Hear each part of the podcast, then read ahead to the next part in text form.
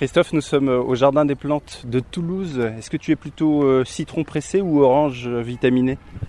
Euh, Moi, je suis plutôt citron pressé.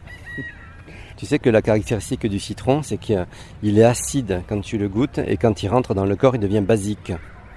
Les gens pensent que le citron étant acide, ça fait mal à l'estomac et pourtant tout le monde dit qu'il faut prendre un citron pressé le matin. La caractéristique du citron, c'est qu'il est acide dehors, basique dans le corps. C'est pour ça que ça fait du bien le citron pressé le matin. Beaucoup de bien pour le foie. Quand les émotions sont chahutées, quand on fait trop de distance, les émotions souvent elles sont un peu chahutées. Donc le foie est un peu chargé. Du coup un petit citron pressé ça fait euh, du bien y compris sur son propre équilibre personnel. Allez, allons marcher sans se passer. La graine inspirante, un podcast du réseau Germe.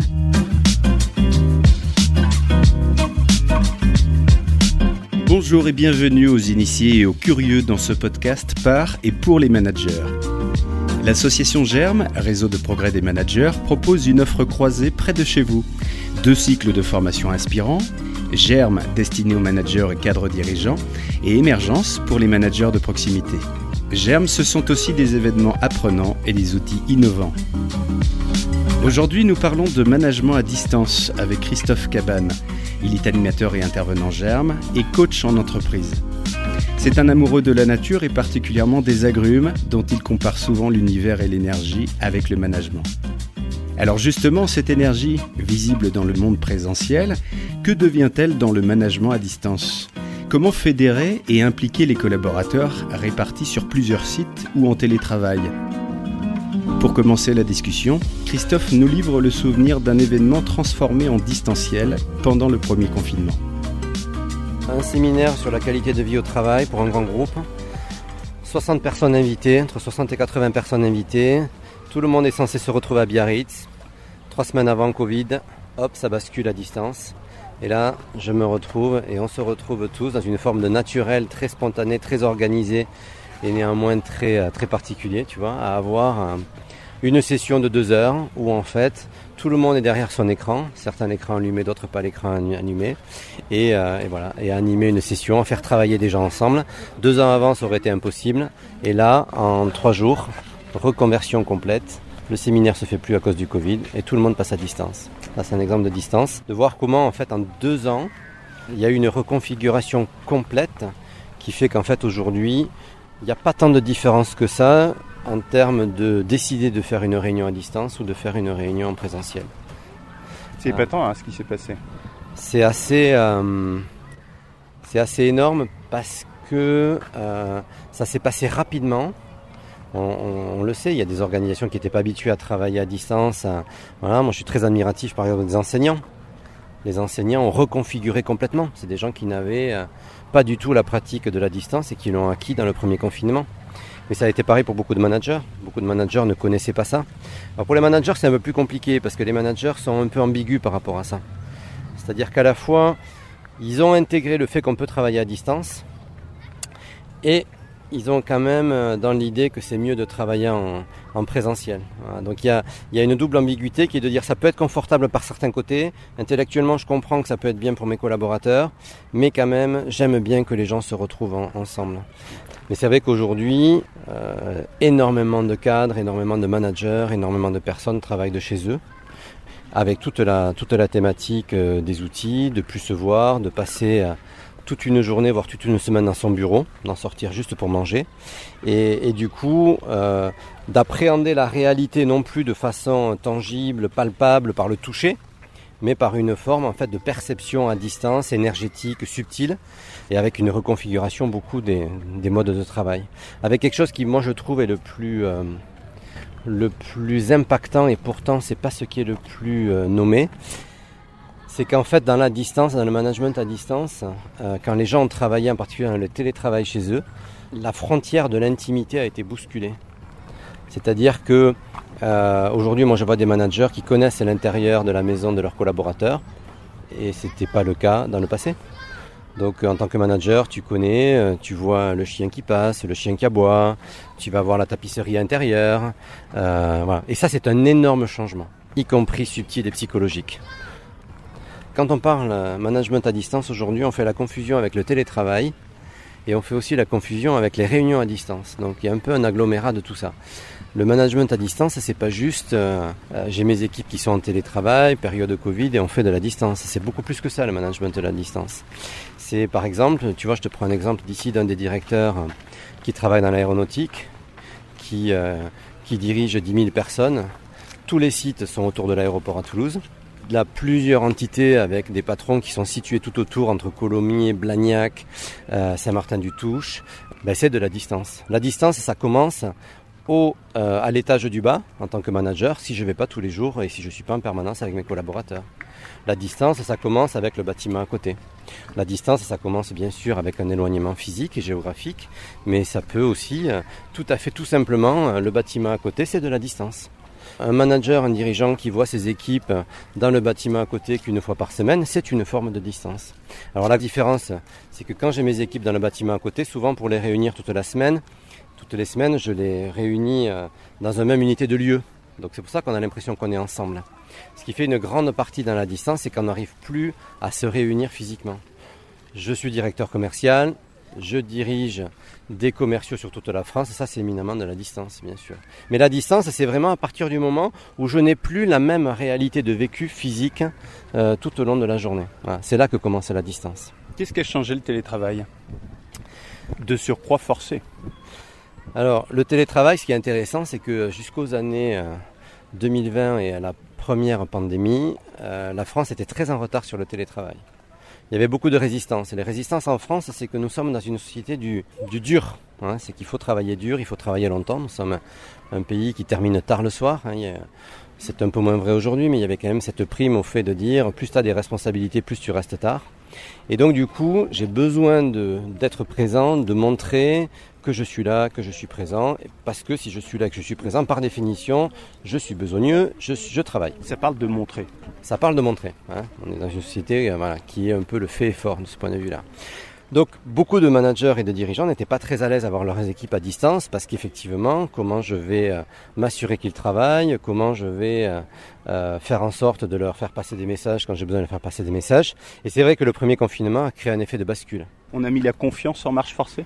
Ben, En fait, la confiance, elle s'est posée, puisque la confiance est nécessaire au travail à distance. Mais en fait, euh, c'est un peu comme si on avait mis, euh, on a mis la distance avant de s'assurer qu'il y avait la confiance. Donc quand il y avait la confiance, ça a bien marché. Parce que tu vois, je te prends un exemple. Je suis directeur commercial, je suis directeur commercial et j'ai une équipe décentralisée. Je ne sais pas très bien euh, au jour le jour ce qu'ils font, mais par contre ce que je sais c'est que les résultats tombent. Donc je me dis que par définition ça bosse. J'ai une équipe administrative qui fait du télétravail je peux me dire que ça travaille, mais en réalité, je n'ai pas forcément mis en place les, ce qu'on pourrait dire les indicateurs ou les KPI qui me font dire que. Et alors en plus, si j'ai pas une confiance, parce que je suis pas sûr que la personne de chez elle va avoir les bonnes conditions de travail, si elle va être assez motivée, ben, je risque de me retrouver moi dans une forme d'anxiété en tant que manager, de dire, maintenant, est-ce que ça bosse, est-ce que ça bosse pas? Du coup, avec le risque qui est que je vais devenir contrôlant. Et la dernière chose à faire quand on est à distance, c'est de contrôler. Parce que si je suis dans un micro-contrôle à distance, euh, ben, je bloque l'énergie. Moi, je passe un temps infernal à m'assurer d'appeler un tel, de voir ce qu'ils font et tout ça. Et ben, ça bloque l'énergie. Quand il n'y a plus de confiance et trop de contrôle à distance, c'est très inopérant. Sauf que quand je suis contrôlant et que ça date pas d'hier, que c'est ma personnalité, qu'est-ce que je fais?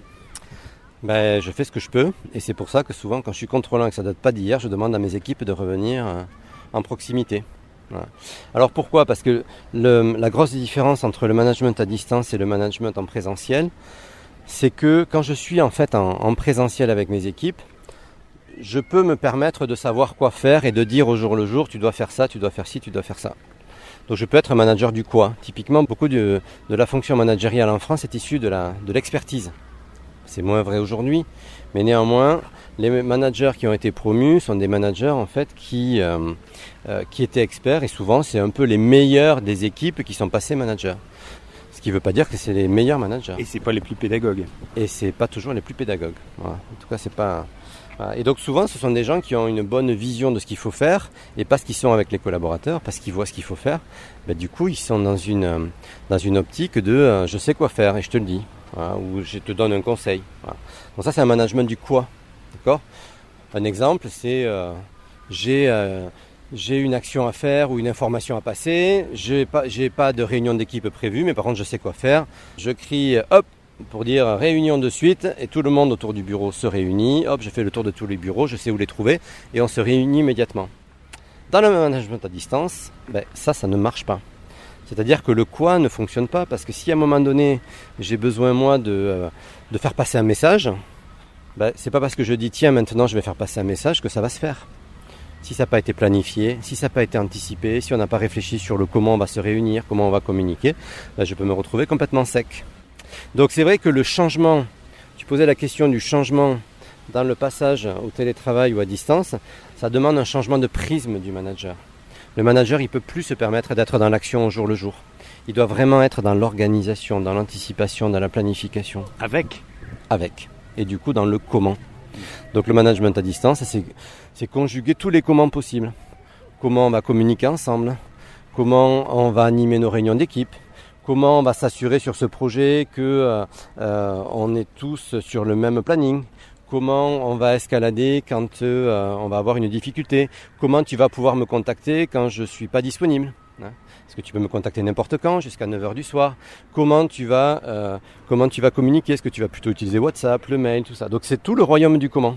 Et avant de passer au comment, encore faut-il euh, idéalement être passé par le pourquoi, c'est-à-dire le qu'est-ce qui est important? Est-ce que c'est une opportunité justement, le, le, travail à distance, de réinventer ce pourquoi euh, nous sommes engagés les uns à côté des autres? Bah, En fait, le travail à distance, et en particulier le télétravail, comme tu le disais, c'est un énorme changement mais qui n'a pas été vécu comme un si changement profond. On sait que c'était un changement, mais ça n'a pas toujours été vécu comme l'occasion de redéfinir le comment on travaille. Du coup, euh, il y, a, deux enjeux. Le premier, c'est si je vis le télétravail ou le management à distance comme un mal nécessaire, sans lui donner du sens, sans aller regarder qu'est-ce que ça va permettre, euh, qu'est-ce que ça va nous permettre hein, euh, de faire qu'on ne pouvait pas faire, quelle est la finalité, quel sens ça a, ben, je risque de le vivre comme une contrainte. Du coup, je risque de bloquer l'énergie de l'équipe. Et puis le deuxième, c'est si on ne se met pas d'accord sur, ben, dans ce contexte-là, comment on va travailler. Mais le travail à distance, il y a des équipes qui le connaissent depuis très longtemps. Je prenais l'exemple d'un directeur commercial, directeur pharmaceutique qui dirige toutes les régions, euh, d'un leader de pharmacie, toutes les régions françaises, toutes les ventes. Il a des directeurs régionaux, il a éminemment une équipe à distance. Donc ça existe depuis longtemps à des endroits.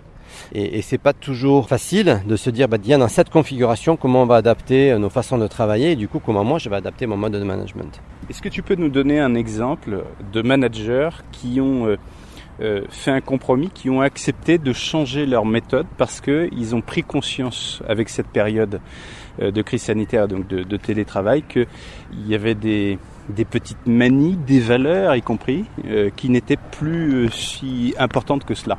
Je peux te prendre comme exemple, tu vois, le, une dirigeante d'une entreprise, à peu près une centaine de personnes, qui avait l'habitude, dans ce contexte de management à distance, de faire les mêmes réunions que ce qu'elle faisait du temps où tout le monde était présent dans le, bâtiment.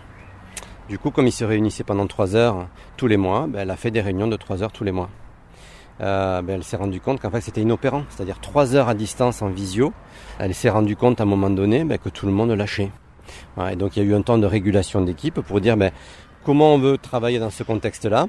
Et elle, ça l'a amené complètement à revisiter sa façon de, euh, d'animer les réunions. C'était quelqu'un qui passait beaucoup de temps à parler en trois heures. Euh, tu peux parler en trois heures et capter euh, l'audience quand tu as les gens autour de la table. Quand les gens sont à distance, ben, en trois heures, ça demande des efforts. Mais c'est faisable. Il y a des gens qui sont bons dans la communication. Mais à distance, c'est très compliqué.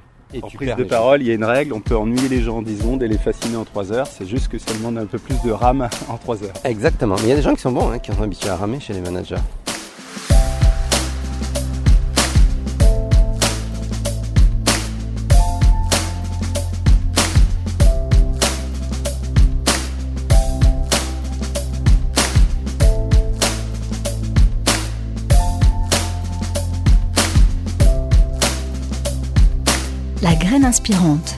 Un podcast du réseau Germe. À distance, les habitudes doivent changer, nous dit Christophe. Même si le contexte sanitaire nous a obligés à nous adapter, comment retrouver davantage d'efficience relationnelle? Christophe nous livre des fondamentaux du travail à distance. Alors justement, parlons des, bases des bases que constitue le travail euh, à distance. J'ai appris de façon empirique avec euh, les confinements, mais je sens bien qu'il y a encore des choses qui sont un peu bancales. Quelles sont les règles incontournables pour animer des réunions à distance? Alors, là tu parles de l'animation des, des réunions. Alors, dans l'animation des réunions, la première règle de base, c'est des réunions courtes, une heure maximum. Et déjà une heure, c'est euh, beaucoup. Tu vois, quand j'interviens, quand je fais des formations euh, sur le management à distance, et que je les fais à distance, euh, donc je fais ça soit sur des demi-journées, soit sur des journées. Comme dans toute formation, tu as une petite phase de recueil des objectifs, d'inclusion, qui sont souvent des moments en fait qui sont assez. les gens sont plutôt frais en matinée, les gens ont plutôt envie de partager. Et au bout d'à peu près 40 minutes, après ces deux phases-là, je fais faire un petit sondage et je pose trois questions. Je pose première question, qui c'est qui a laissé son mail ouvert ou son portable ouvert? Et là, tu as à peu près 90% des gens qui disent qu'ils ont laissé ça ouvert. Après, je, deuxième, deuxième et question. qui baisse la tête. Et qui baisse la tête. coupable. C'est ça. Deuxième question, c'est est-ce que avec ce que vous avez euh, euh, comme tâche de fond, un mail ou euh, un téléphone, est-ce que vous avez été interpellé par un signal? Un mail qui arrive, un WhatsApp qui arrive, un SMS qui arrive, un appel qui arrive Et là, tu as à peu près 60% qui te disent que oui. Troisième question, donc au bout de d'une 30-40 minutes. Hein. troisième question, c'est est-ce que depuis les 35-40 minutes que nous sommes là, vous avez fait autre chose que suivre la formation avec moi? C'est-à-dire répondre à un mail, envoyer un SMS, répondre à un WhatsApp, finir une présentation, euh, finaliser euh, un Excel. Et là, tu as à peu près 40% des gens qui te disent qu'ils ont fait ça. Donc ça veut dire quoi? Sur une formation où plutôt les gens sont plutôt ouverts pour apprendre au début, c'est-à-dire au bout de 40 minutes, ça veut dire que tu as à peu près déjà 40% des gens qui ont fait autre chose. Donc tu prends une réunion de 3 heures, ben, ça veut dire que là, tu as tout le monde qui s'est organisé pour faire autre chose en parallèle. Et quand tu fais autre chose en parallèle dans les réunions, ben, tu ne captes pas toute la réunion. Donc première règle, des réunions courtes. Deuxième règle, c'est de gérer l'énergie dans la réunion. On va revenir sur l'énergie, mais ce que tu dis déjà là, c'est que c'est un peu la métaphore de l'évolution de la société tout entière qui euh, a besoin de réinventer des temps de concentration euh, et qui a besoin de, réinventer des temps de respiration. Déjà, en, présentiel, on en avait besoin. Le distanciel l'impose encore davantage. Ben, en fait, ce que tu dis là, c'est qu'effectivement, ça, amène à réagencer le temps. Euh, de toute façon, le télétravail, la distance amène à, gérer ton temps différemment. Si tu gères ton temps dans le management à distance comme tu le gères en présentiel, tu passes un temps infini. Donc c'est apprendre à avoir des, des temps plus courts par exemple, ben tiens, aujourd'hui, j'appelle un tel, ça fait un petit moment que je ne l'ai pas eu, et je vais l'appeler pendant 5 minutes pour avoir de ses nouvelles. Euh, mais c'est le faire en fait plus régulièrement, mais de façon plus courte. Euh, et pour ça, il faut être clair. Donc c'est vrai que le, management à distance demande de réfléchir à la façon de gérer le temps. Et en tout cas, ce qui est sûr sur les réunions, c'est qu'il faut des réunions plus courtes. Donne-nous un, exemple de gestion du temps qui, qui euh, concerne le management tout entier ou qui concerne d'ailleurs chaque collaborateur dans l'équipe. Des types pour gérer son temps une chose à la fois. Ça, c'est une règle un peu de base. Hein. C'est-à-dire, euh, euh, si je veux bien gérer mon temps, bien optimiser mon temps, je prends une tâche et je la tire jusqu'au bout. Euh, pour bien gérer son temps, le plus j'anticipe, je planifie. Moi, j'ai un maître d'art martial qui dit pour bien gérer ses activités, c'est important, avant de se coucher le soir, de réfléchir à ce que vous voulez faire demain. Parce que si votre cerveau il a réfléchi à ça, euh, bah, ce sera plus facile de le mettre en œuvre. Donc en termes de gestion du temps, faire son intention. Exactement, exactement. Donc plus je clarifie mes intentions et plus après le temps, plus la façon de gérer mon temps est facilitée. Après la question de la gestion du temps dans le dans le management à distance, c'est la question de la synchronisation des temps. C'est-à-dire comment je fais quand euh, comment je fais quand on est sur des unités de lieux différents, dans des espaces temps différents, avec des gens par exemple qui sont à l'étranger. Il y a beaucoup de managers qui managent des équipes je te prends un exemple. Là, voilà, tel manager qui a une équipe euh, mondiale et qui a des équipes au Japon, en Chine, en Europe, à San Francisco et à New York. Mais typiquement, il ne peut pas avoir toutes les semaines des réunions où il y a tout le monde. Parce que d'un point de vue décalage horaire, il y en a forcément qui vont euh, démarrer à 5 h du matin ou d'autres qui vont se retrouver à faire des réunions à 11 h le soir. Ça veut dire que déjà, il y a la façon de réfléchir à comment, en tant qu'équipe, on va synchroniser nos temps. Tu parlais de gestion des énergies, ça c'est un sujet qui te tient à cœur, euh, d'abord parce que tu es un, praticien euh, d'art martial, hein, le Sun Mudo. C'est ça, un art martial coréen issu de moines bouddhistes qui a 500 ans de pratique et qui s'est ouvert au monde, qui est sorti des temples il y a une quarantaine d'années maintenant. Et puis l'énergie, ça te parle parce que tu es un amateur, un passionné même euh, d'agrumes, donc plus largement de, nature. Alors parle-nous de cette énergie parce que euh, bon nombre des auditeurs, des managers qui nous écoutent peuvent considérer l'énergie comme quelque chose euh, d'impalpable, d'invisible, de, difficilement préhensible. Alors ça c'est sûr que c'est difficilement préhensible. La question c'est comment je la tangibilise, comment je la mesure aussi. Alors l'énergie c'est quelque chose souvent que je ressens. Dans le management de proximité, quand j'ai mes équipes autour de moi, je rentre le matin, J'arrive, déjà moi je suis dans une certaine énergie, suivant si j'ai bien dormi ou pas bien dormi, écouter telle ou telle musique, suivant que j'ai eu euh, à, affronter des bouchons ou pas le matin, euh, suivant que c'est l'été, le printemps ou l'hiver, nous n'avons pas la même énergie, euh, suivant ma qualité de sommeil, suivant mes problématiques personnelles aussi. Donc déjà, bon, énergie ou pas, faut bien faire le job. Hein. Ah ben, c'est ce que faisaient beaucoup de gens, c'est-à-dire énergie ou pas, ils faisaient le job. Voilà, jusqu'au jour où, hop, il n'y a plus d'énergie et là le job se fait plus. Donc l'énergie, quand je suis en présentiel, je la sens. Inconsciemment, je la sens. Et c'est ce que tu dis. C'est-à-dire que j'ai pas toujours un référentiel de qu'est-ce que ça veut dire. déjà, moi, je sens mon énergie, mais je sens l'énergie de mon équipe.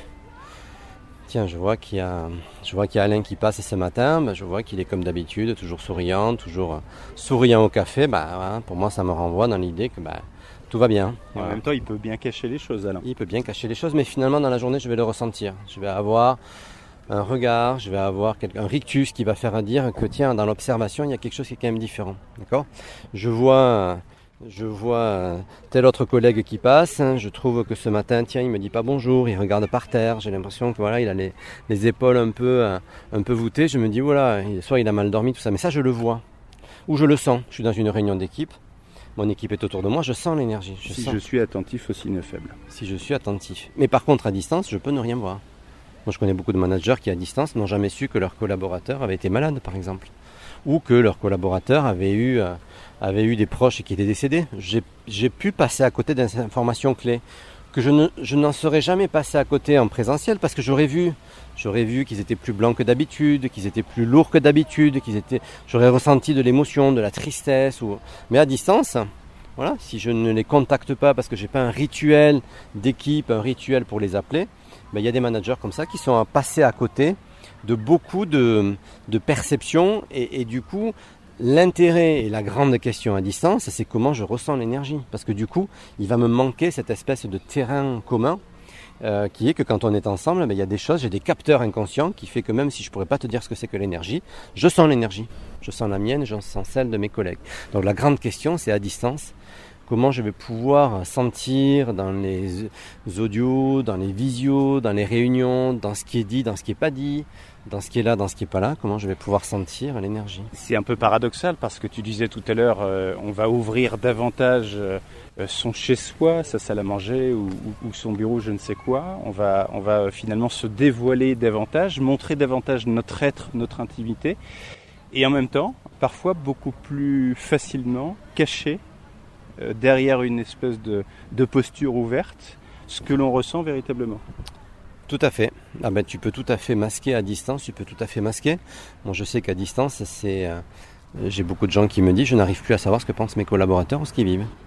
Euh, je me souviens avoir, avoir coaché un jour un, dirigeant qui avait une difficulté avec, avec un, de ses managers, c'est qui dirigeait à peu près 300-400 personnes, il avait un de ses managers qui commençait à devenir, euh, comment dire, à devenir plus négatif, tout ça. Et, euh, et il disait, bah, je, euh, c'est compliqué parce que je n'arrive pas à savoir pourquoi. Il serait au bureau, nous serions au bureau tous les deux, je l'aurais pris dans mon bureau, on aurait discuté. Là, je sais juste une chose, il est confiné chez lui, mais comme il n'allume pas la caméra, je ne sais pas quelle est sa réalité. Donc c'est vrai qu'à distance, je peux avoir des impressions des bouts, mais j'ai pas toute la photo. Moi, l'image du management à distance, c'est un peu comme quand on regarde par un trou de la serrure. Par le trou de la serrure, je vois qu'un bout de l'image, mais je ne sais pas très bien quelle est la réalité de la pièce. Ben, c'est ça la distance, c'est-à-dire que j'ai des gens dont j'ai l'impression d'avoir euh, une image de leur vécu, mais je n'en ai qu'un bout. Parce que je ne connais pas la réalité de là où ils vivent. Et ça, c'est vrai que le premier confinement, par exemple, il y a des gens qui ont été confinés dans des salles à manger où il y avait trois personnes qui travaillaient. C'est la définition de la systémique. Je n'ai plus accès à la complexité de l'ensemble du système. Je suis en mode euh, longue vue. Alors toi, tu prends le trou de la serrure. Moi, je prends souvent la, longue vue dans un stade. Si je suis un joueur, euh, ben, je, ne comprends pas grand-chose si je ne connais pas les règles. Pourquoi il y a... Euh, toi, tu es plutôt un rugbyman, donc 30 joueurs et des arbitres et, de l'arbitrage. Ben, je peux perdre les règles. Je peux perdre les règles. C'est surtout, comme tu dis, que je ne suis plus dans le système. Donc je perds des éléments du système. C'est-à-dire que euh, je peux avoir une équipe qui est décentralisée euh, dans une autre ville, sur un autre site, ben, je pourrais avoir une idée de ce qu'ils vivent, mais pas complètement. Je te prends l'exemple de, ce dirigeant là qui dirigeait une très grosse BU euh, dans le domaine de la santé et il avait des patrons mondiaux, il en avait aux États-Unis, il en avait en Europe, il en avait au Japon. Et je me souviens en fait une session de coaching qui arrive en plein Fukushima. Euh, Fukushima. 2011. Euh, 2011, tremblement complet, euh, en tout cas sur la, pour, le, pour le Japon. Et je me souviens de ce manager mondial avec qui j'étais en coaching dans cette salle, on était sur Lyon, et, et qui me dit voilà, ben, je sais pas quoi faire, c'est-à-dire j'ai j'ai un de mes dirigeants au Japon, je, je, je l'ai contacté rapidement hier soir, je sais qu'il essaie de mettre sa famille en sécurité, mais je ne sais pas si lui est en sécurité, donc je ne sais pas ce qu'il vit, je ne sais pas non plus mon rôle d'aller non plus, euh, euh, voilà, d'aller forcément, je sais qu'aujourd'hui il a des enjeux très personnels, en tout cas de sécurité personnelle, et puis surtout je me sens impuissant. Et c'est vrai que la distance, c'est souvent ça, c'est que je peux être dans un lieu où la réalité du lieu, d'un point de vue climatique, social euh, ou autre, en fait, elle est très différente de quelqu'un qui est à distance, qui lui va vivre complètement autre chose. Et avec cette idée de, j'ai une idée de ce qu'il peut vivre, mais j'ai pas complètement la réalité de ce qu'il peut vivre. Et surtout, ben, je peux pas aider parce que à distance, c'est pas toujours facile de savoir comment aider.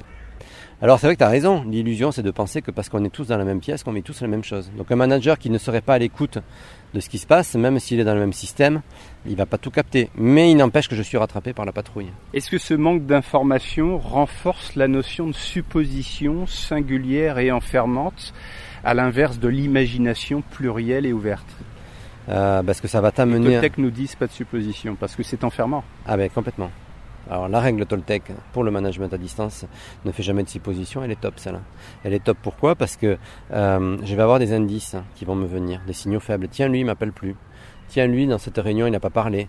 Tiens lui je trouvais que ce mail il était différent de d'habitude.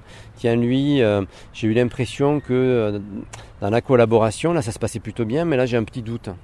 Donc je vais avoir des indices, ce qu'on va appeler des signaux faibles. Et les signaux faibles des fois ils sont amenés à rester faibles, puis des fois ils deviennent de plus en plus forts. Donc en tant que manager, c'est comment je vais prendre un signal qui peut être faible, comment je vais le détecter, et sans faire de supposition, comment je vais pouvoir aller augmenter la compréhension de l'information. Le management à distance, c'est très simple, parce que je ne suis pas dans la même réalité, je manque à peu près 50% de l'information qui est liée à tout ce que renvoie le corps, à la présence physique. Du coup, comme j'ai moins d'informations, comme j'ai moins de flux d'informations, il va falloir que j'essaie moi de recomposer, de recontextualiser. Et pour ça, de pas prendre, de pas faire des suppositions trop tôt, mais d'aller plutôt capter des informations. Donc par exemple, je suis manager, j'ai des équipes à différents endroits. Je me pose la question de tiens, de telle collaboratrice, est-ce qu'elle est, est qu'elle va bien ou pas? Parce que j'ai des indices que, ben, soit je vais aller discuter avec elle, soit je vais aller capter d'autres informations. Tiens, je, je sais qu'elle partage son bureau, euh, euh, elle partage son bureau dans l'usine à côté, donc je vais demander tiens, est-ce que tu as vu des changements de ça? Mais j'ai besoin d'aller enrichir ma perception des informations. Et tu vois, regarde un exemple du management à distance. Toi et moi, on fait partie de la galaxie Germe, avec des rôles différents. Euh, moi surtout comme animateur, toi comme intervenant. Donc nous sommes liés à l'énergie de Germe. Mais si à l'instant présent on se pose la question de qu'est-ce qui se passe à Nantes, toi comme moi, nous n'avons pas la réponse. Voilà, ça c'est la distance. C'est-à-dire on est un peu dans, le même lien, euh, mais à un moment donné, je ne sais pas ce qui se passe à distance et si je veux savoir, faut appeler. Et en même temps, je peux pas tout connaître. Je peux pas, euh, même en, présentiel. Donc, comment est-ce que je peux continuer à développer euh, euh, l'intuition, le ressenti, l'instinct, sans chercher absolument à tout connaître sur tout? Alors, en fait, tu viens, dans ta question, tu viens de te donner la clé de ce qui est pour moi l'importance dans le management à distance. C'est que dans le management à distance, je suis coupé d'informations. Je suis coupé d'informations. C'est-à-dire que parce que je suis loin, parce que je ne vis pas la même réalité, parce qu'on ne s'est pas vu il y a une heure, parce qu'on ne s'est pas vu ce matin, parce qu'on n'a pas passé la semaine dans le même lieu, je ne sais pas ce qui se passe. Et du coup, pour pas savoir ce qui se passe, il faut que je sois disponible pour capter des informations qui seraient, on pourrait appeler des, signaux faibles. Mais je peux capter des informations que si je ne suis pas saturé en informations moi-même. Donc c'est ce que tu dis dans ta question, c'est ce que tu amènes à la réponse. C'est que pour moi, manager à distance, ça demande de prendre du temps de vide pour soi. Du temps de vide pendant lequel, tiens, je réfléchis, tiens, comment j'ai animé mes processus d'équipe. Bah, tiens, je me rends compte là, ça fait quand même, sur le dernier mois, j'ai annulé euh, deux, euh, deux réunions d'équipe sur quatre. C'était quand même deux opportunités de se réunir dans ce contexte où on se voit moins. C'est, ben, tiens, je me rends compte, moi, qu'il n'y a pas de rituel, des, pour dire des one-to-one en anglais, des points, euh, des points à, distance avec chacun de mes, de mes collègues, ben, je me rends compte que là, ben, lui, ça fait quand même deux mois que je ne lui ai pas parlé, hein. on n'a pas vraiment pris le temps de se poser. Mais si je suis toujours dans mon, dans mon avancée, dans le trop-plein, ben ça je peux l'oublier. Il y a des gens comme ça qu'on oublie dans le management. Euh, parce qu'en fait, ben, ils, sont autonomes, ils sont discrets, ils n'ont pas besoin. Et ben, si je ne fais pas moi-même des temps de vide, c'est compliqué le management à distance. Et deuxième élément, c'est que dans le management à distance, pour aller capter de l'information quand je suis à distance, il faut que je développe mon intuition. Il y a un intervenant en fait dans Germe qui travaille sur l'intuition, qui intervenait sur l'intuition. Il dit on ne sait pas très bien comment monte l'intuition. Nous pouvons poser l'hypothèse qu'elle monte par le canal émotionnel. Et pour que nous ayons des intuitions, il faut que le canal émotionnel soit le plus vide possible. Donc si je suis dans des émotions, si je suis un peu brinque-ballé par beaucoup de trop d'émotions, de choses comme ça, mais c'est vrai qu'au bout d'un moment, l'intuition ne va plus monter. Pour qu'elle monte, j'ai besoin de temps de retrait, j'ai besoin de marcher, j'ai besoin de me couper, j'ai besoin de faire des temps où je peux me retrouver, où je peux euh, prendre du temps pour organiser mon agenda, pour faire le vide, pour réfléchir, pour anticiper, pour planifier.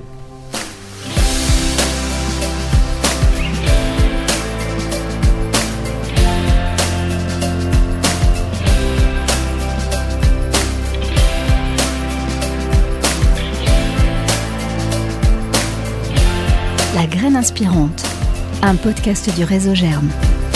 Prenez le temps, acceptez de perdre du temps pour en gagner davantage. En même temps, faire le vide pour se recentrer et développer son intuition, est-ce vraiment une perte de temps?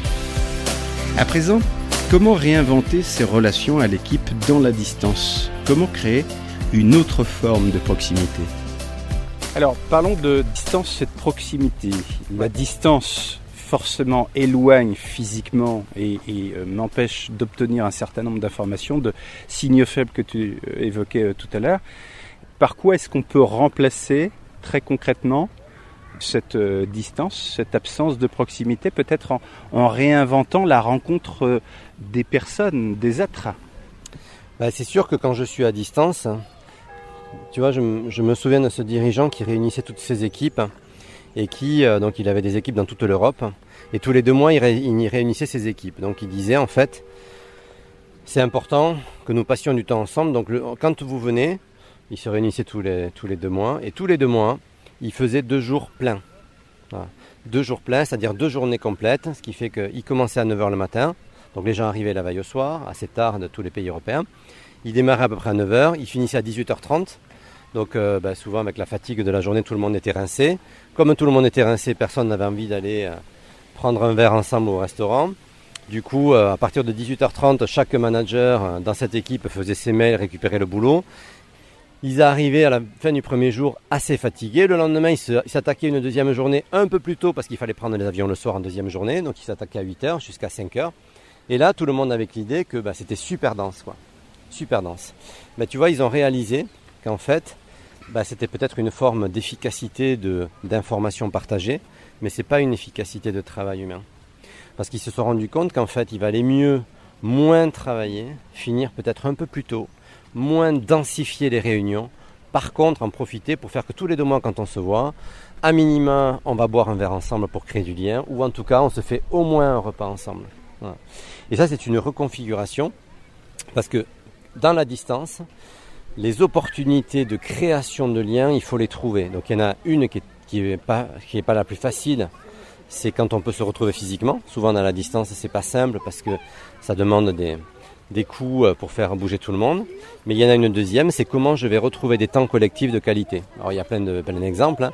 Il y a des gens par exemple qui vont faire des euh, les lundis matins. Il y a par exemple tiens on fait un rituel café, c'est-à-dire qu'on se prend tiens un quart d'heure chacun prend son café en tant qu'équipe, on, on nous retrouve ensemble. Donc là, il faut que ça ait du sens parce que si ça n'a pas de sens, si c'est pas bien porté, les gens disent bon c'est un peu euh, un peu bizarre ton truc. Mais par contre, c'est une façon de dire bah tiens, le temps qu'on passe ensemble, c'est pas forcément tout le temps pour travailler, on peut aussi passer un temps, vient qui veut. Mais voilà, c'est un temps d'inclusion, de lien où on raconte un peu notre week-end Mais ça veut dire aussi que dans les réunions d'équipe, il faut que bah, les temps que nous passions soient aussi des temps de lien. Dans Germe, il y a un processus très connu d'inclusion qui est euh, qui est une inclusion sur la base de la météo, hein, de démarrer les journées par donner sa, météo. Beaucoup de groupes. C'est sensation intérieure. C'est ça, voilà. C'est euh, moi je faisais des je faisais des formations avec, euh, avec des, des, des, rugbyman et à chaque fois ils me parlaient au début hein, quand on démarrait ils me parlaient de la météo qu'ils faisaient donc j'avais la météo de Lyon j'avais la météo de Mâcon de Mont-de-Marsan et tout ça après ils avaient compris ça les faisait beaucoup rire en fait c'était la météo intérieure plutôt mais ça c'est un exemple de dans ce temps-là où nous allons travailler, comment aussi je peux donner à voir un peu de où j'en suis, parce que euh, les, temps de, les temps collectifs doivent être pensés aussi comme des temps de création de liens. À l'inverse, est-ce que la distance peut rapprocher? Euh, Oui. Alors paradoxalement, c'est pas le plus évident, mais oui, ça peut rapprocher.